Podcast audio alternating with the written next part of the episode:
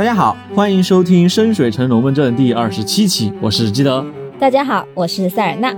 前几期我讲了讲费伦的历法和计时方式，今天我们就回归深水城码头区来讲讲这里有什么特色啊！阔别已久，终于是回归旅游栏目了，大家跟着塞尔纳走哈，看着这边手里的小红旗和头上的红帽子，别走丢了。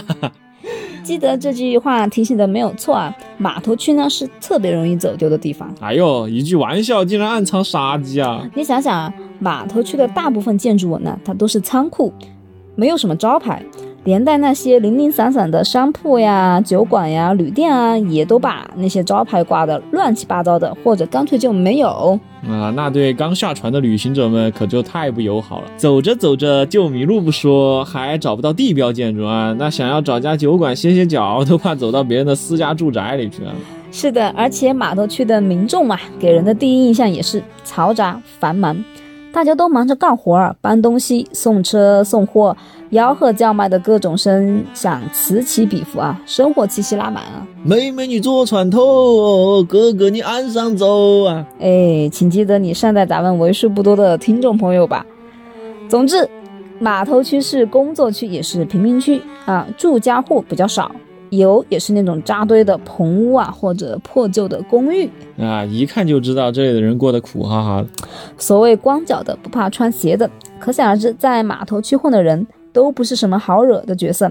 说他们愤世嫉俗也好，没有涵养也罢呀，这些有一顿算一顿的打工人啊。不太会对陌生人和颜悦色，哎，说的就是那些整天拉着个路人就想打听情报的冒险者们。即使你是衣着华丽、举止优雅的有钱人或者贵族，也不要想着亮个相就让别人纳头便拜啊！收起那些浮华的资产阶级做派，在这无产阶级的人民汪洋大海中不好用了。记得你别整天搞阶级对立啊！人的尊严呢是无关乎家世地位、财富和相貌的，而且千人千面嘛。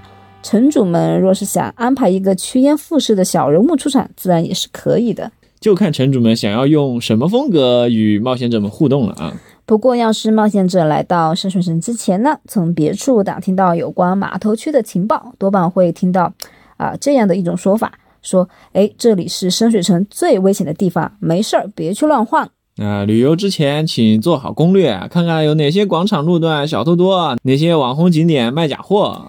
可见啊。码头区的劝退系数呢比较高，一名颇有名气的法师曾这样描述码头区啊，叫喧闹而又带着些许凝滞的气息，整片区域笼罩在无休止的争吵中，声音被小小的建筑间隔开来，被断断续续的商业活动或者一两条走私的狗打断，亦或是被一些勇敢的守卫制止。啊，他们是为了防止混乱扩散到码头区之外。所有这些鲜活的气息都透着一股腐鱼味儿。总而言之，这里生机勃勃，引人入胜，值得在此度过一个下午。这个描述真的是，嗯。那这个颇具名气的法师，该不会是啊某一姓法师吧？你猜的没错，对普通人而言，一说到北地最知名的法师，除了伊尔明斯特，也很难想到别人了。就是博德之门一代里，玩家走出了主堡之后啊，养父不是被黑骑士弄死了吗？啊，然后你沿着大路走着走着，就会遇到一个怪老头啊。哎，对，按照这位大佬的说法呀，码头区随时随地都能遇到有人在吵架。啊，不知道深水城的民众们是不是也有咱们成都人看热闹的那份闲心啊？很多都是家长里短的琐碎纷争吧。劝冒险者们不要瞎掺和，展现出专业的闲杂人等隔岸观火的素养。瓜子汽水准备好，见势不妙拔腿就跑，不然一时不慎演变成了遭遇冲突啊！这个伸张正义不成，反而惹上官司，就得不偿失了嘛。不过大家也别太怂啊。码头区不仅有城市哨位巡逻啊，因为紧邻军港，还有城市卫兵和分队巡逻。嗯，那还是很安全的。这个白天啊，他们就是八人一组啊；入夜之后就是十二人，甚至更多人一组的巡逻队伍呢。啊，至少可以表面上维持码头区的秩序。表面上维持，这话听着真是让人不安啊。有困难就找深水城的警察叔叔。一般来说呢，抓点小偷小摸啊，或者光天化日之下保你一命，还是没有什么问题的。怎么越说越可怕了？这是啊，我们之前讲深水城道路的时候说过哈，码头区的路况呢其实不算差。嗯，因为运载的需求比较大嘛。是的，至少通向码头和巨龙大道的主干道啊，都是啊铺了鹅卵石的。不过剩下的多是泥土夯实的路。海边呢又比较潮湿，平时倒还好，如果遇上下雨呢，就会变得泥泞不堪，使人的移动力减半。啊，真是个充满矛盾的地方啊！你看，有巡逻，但治安差啊。这个街道门面光鲜，旮旯邋遢，都是有点面子工程的感觉啊。记得你说的没错，在码头区这些犄角旮旯的黑暗地带啊，可谓暗藏凶险。非得出入这种地方不可的时候呢，建议还是跟着全副武装的大部队走啊。当独行侠是很容易送命的。城市稍微风平被害啊。那这里的建筑结构有什么别的特点吗？码头区呢，算是深水城最老的街区，房屋呢基本都是木质的。层层叠叠的垒上去啊，呃，由一小部分石质结构支撑。那么房屋之间的距离啊，其实很近，可能你在二楼拿一根晾衣杆呢，就能戳到对面的人哦。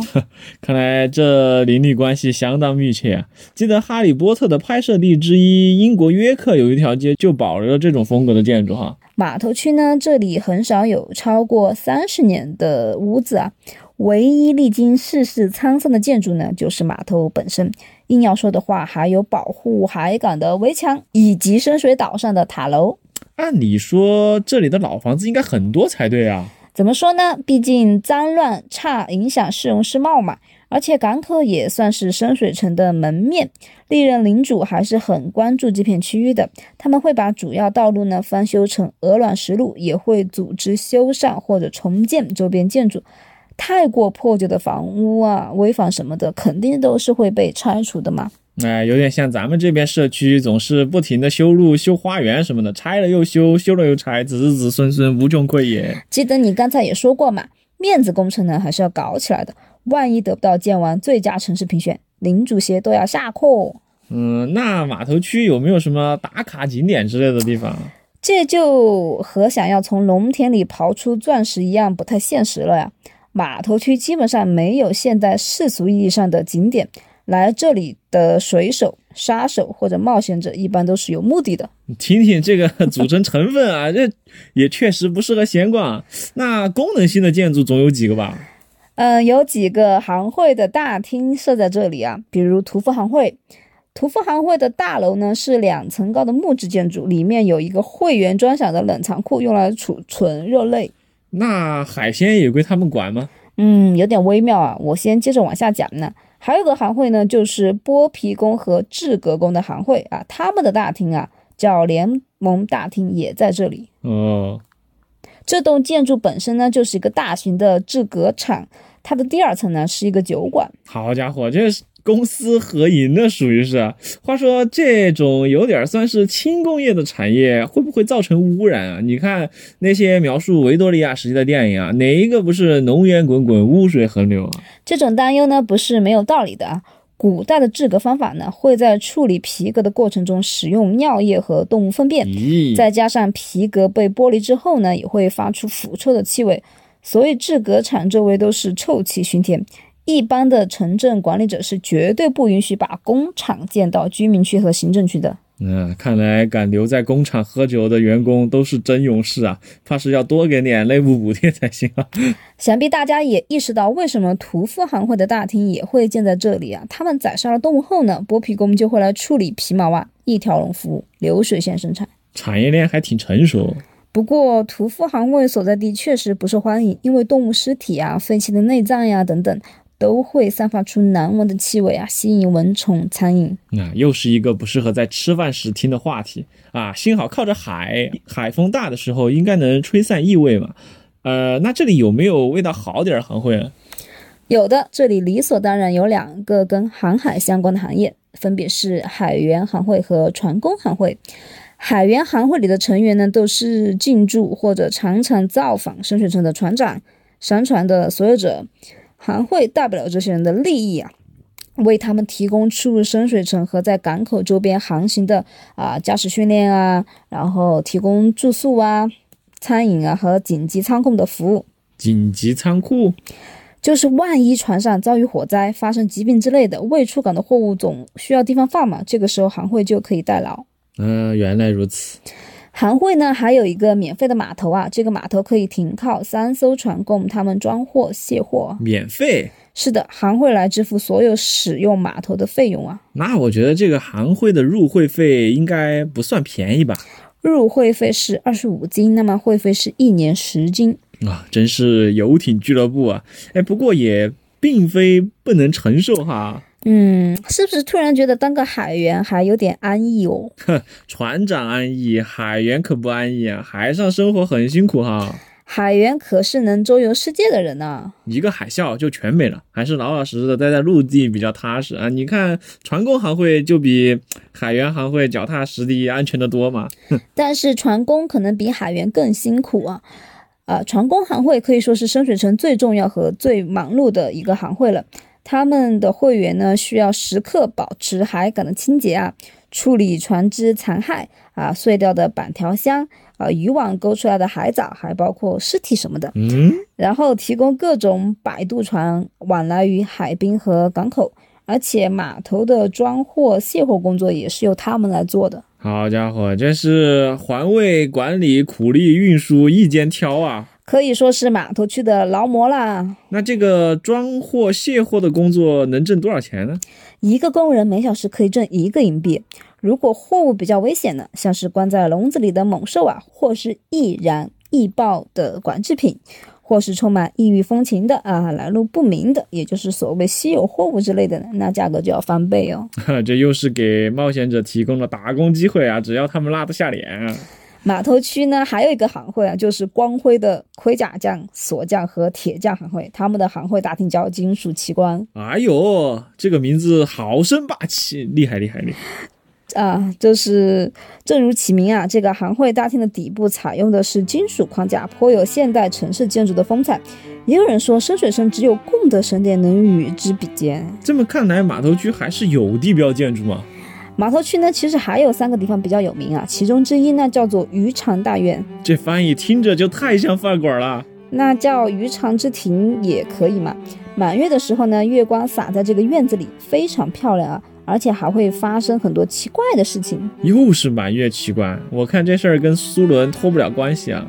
据很多人说啊，呃，呃，附近有家酒馆的老板啊，常被人看到跟苏伦说话，哎，哎呦，这么厉害啊！那有可能是苏伦的高阶牧师啊。真相如何呢？就留待爱管闲事的冒险者去揭晓吧。还有一个地方呢，叫老沙布罗布小店啊，专门贩卖一些奇奇怪怪的装饰品。啊，这个地方我们都太熟悉了。咱们开团时有一个只来过一次的瘦过人，就是在这家店里啊买了一张来自古地的存折，然后后来他就没来了嘛，然后大家都猜他去，对，拿着存折回古地兑钱去了，对对不知道现在怎么样钱。最后一个地方呢，叫走失者码头啊，这一听就很危险啊！这里就属于望文生义了。这里其实是码头区一片孤立的地方啊，在地图最西边儿。别嫌它偏远，事实上这里比码头区大部分地方都安全，为啥呢？因为不远处就是城市守卫的瞭望台，那旁边还有一栋建筑，它的拥有者是前面啊我们提到过的放债者米尔特先生。哦，原来米尔特先生的家在这里啊！哼 盛名在外，震慑宵小哈。是的，有趣的是呢，不少恋人们也喜欢来这里约会，既有浪漫的海浪和悠悠的海风作伴呢，还不会有生命危险。还有诶，这个城市里那么多花园，不去跑到这里来，万一来的途中挂彩了，就好玩了。这就是守卫和卫兵存在的意义啦。好了，今天我们的节目就到此为止了。下期我们还停留在码头区，继续说说深水城的海港。嗯，欢迎大家给我们留言，如果你们有什么想听的话题，也欢迎告诉我们。我是基德，我是塞尔纳，我们下期节目见。